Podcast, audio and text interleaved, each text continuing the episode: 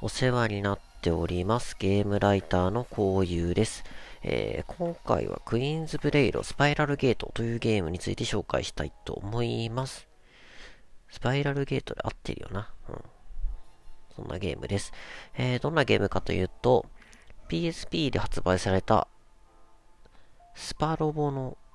女の子バージョンって感じですかね。基本はあのスパロボだと思ってもらって大丈夫です。ただ、出てくるのがロボットじゃなくて全員女の子。全員女の子。まあ、魔物もいるんですけど、ほぼ女の子って感じですかね。えっと、最大の特徴はですね、脱衣です。まあ、ブレイク、よろアーマーブレイクって言うんですかね。特定の条件を満たすと敵の服が破けます。もう一回言います。敵の服が破けます。あ、俗に言う、ビエロってやつですかね。ビなのかわかんないけど。で、このゲーム、まあ、もろ色物って感じなんですけど、難易度的には、まあ結構よくできていて、ちゃんとあの、なんだろう、フリーステージみたいなところで、スパロボみたいなマスゲー、シミュレーションの RPG なんですけど、普通に進めていくとやっぱ敵にね、勝てなくなっちゃうんで、フリーステージみたいなところでちょこちょこレベルを上げていくと、まあ、慣れてない方でもすんなりいくのかなという感じのゲームになっております。で、さっきも言ったんですけど、特徴は、なんといってもアーマーブレイクだと思います。アーマーブレイクすることによって敵の鎧が壊れて、ちょっとエッチなビジュアルというかね、CG が見れるっていうのもまあまあまあいいんですけど、これ戦略的には結構重要な部分でありまして、部位ごとに耐久度が分かれていて、例えば胴体、足、腕とかね、そこの部位に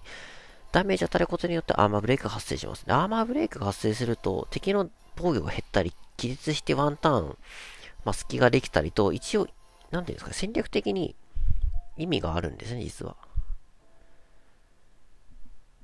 そうなんです。だからこのゲーム、あの、意図的にそれを狙わなきゃいけないようにできているんです、実は。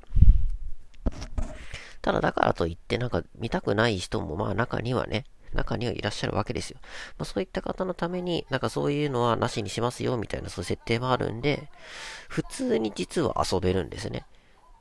色物と思われがちなんですけど、実はそのアーマーブレイクも戦略の一つというかコアな部分として組み込まれていて、なおかつ見なくても実はいいという形でね、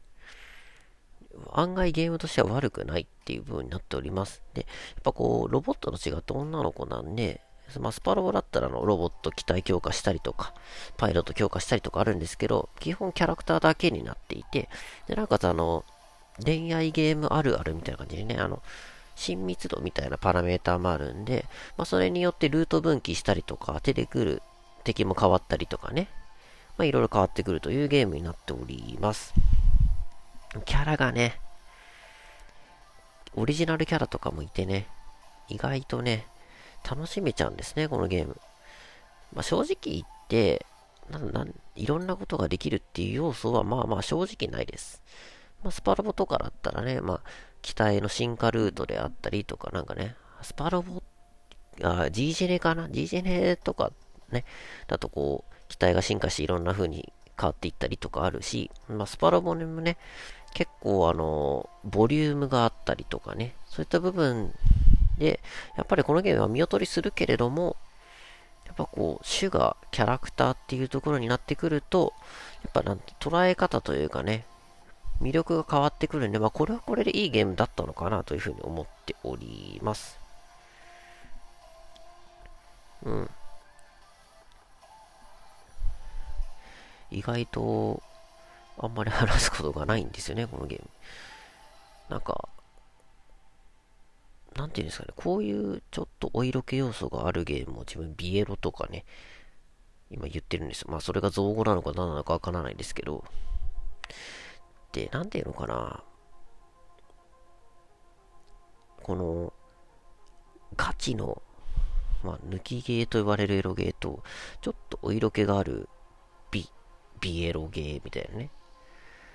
この差って、まあ個人的に言うとめちゃくちゃでかいと思っていて、なんだろ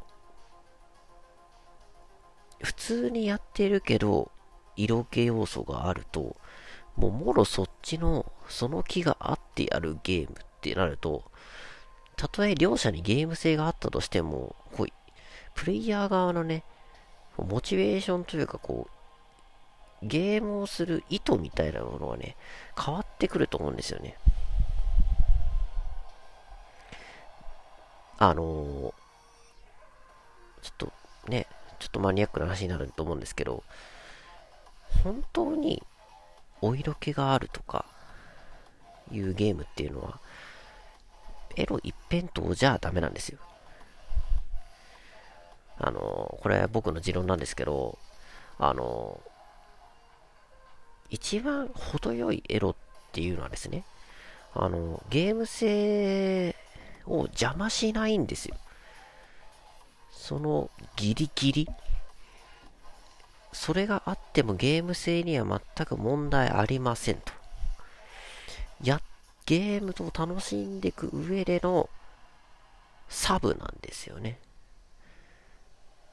あの、だから、あの、18金とかのね、種のエロゲーとね、このゲームはね、全然違うんですよ。あの、服が破けてセクシーシーンみたいなね。まあね、旗から見ると、おいおいおいってなるんですけど、これやってる側からするとね、そのアーマーブレイクっていう、もうどうしても強敵を倒すために必要な戦略として、あるわけであって、そこに至るまでね、準備もこっちとらしてるわけですよ。で、そこで、ようやくアーマーブレイク、隙をつきました、畳みかけろっていうところで、そのエフェクトというかね、そのイベント CG みたいなのがね、ポロッと出ると。これはね、もうもはやね、あの、エロ主体ゲームではないんですよ、もはやね。もうなんかその、おまけなんですよ。これは、それを楽しむゲームではないんですよね、実はね。ゲーム性、